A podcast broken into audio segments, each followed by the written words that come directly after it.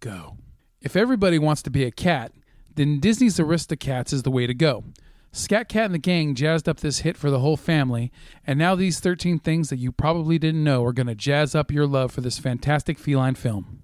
Number 13. The Aristocats was inspired by the true story of a Parisian family of cats, circa 1910, that inherited a fabulous fortune. Number 12. Released in 1970, this was the last animated feature to be approved by Walt Disney and the studio's first animated feature to be entirely completed after his death. It should be noted, however, that Disney had spent time working on the story for 1977's The Rescuers around the time that The Jungle Book entered production. Number 11. The character of Scat Cat was designed to be voiced by Louis Armstrong.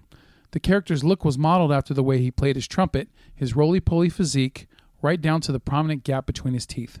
However, Armstrong was unable to record a single line due to illness.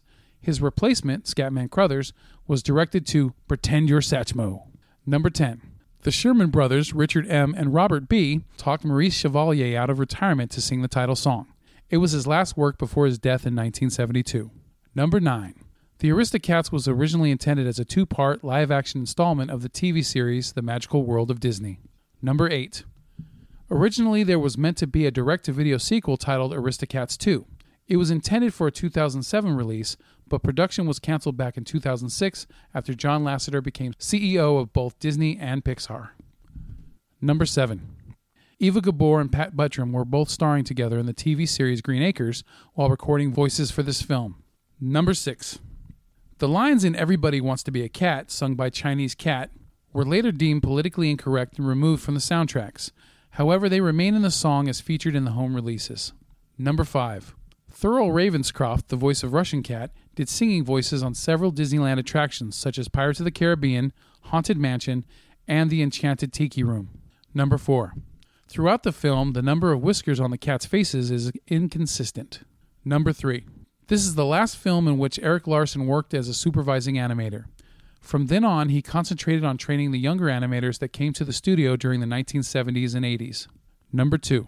The Goose sisters, Abigail and Amelia, are voiced by Carol Shelley and Monica Evans, who played the equally chatty Pigeon sisters, Cecily and Gwendolyn, in the movie, TV series, and original Broadway production of Neil Simon's The Odd Couple. Number 1. In Penn Jillette's 2005 comedy The Aristocrats, some of the comedians repeatedly point out that they're not talking about that Disney cartoon and explain that its title has sometimes ruined their punchline. And that's the 13 things that you probably didn't know about the Aristocats. Thank you for listening to our podcast.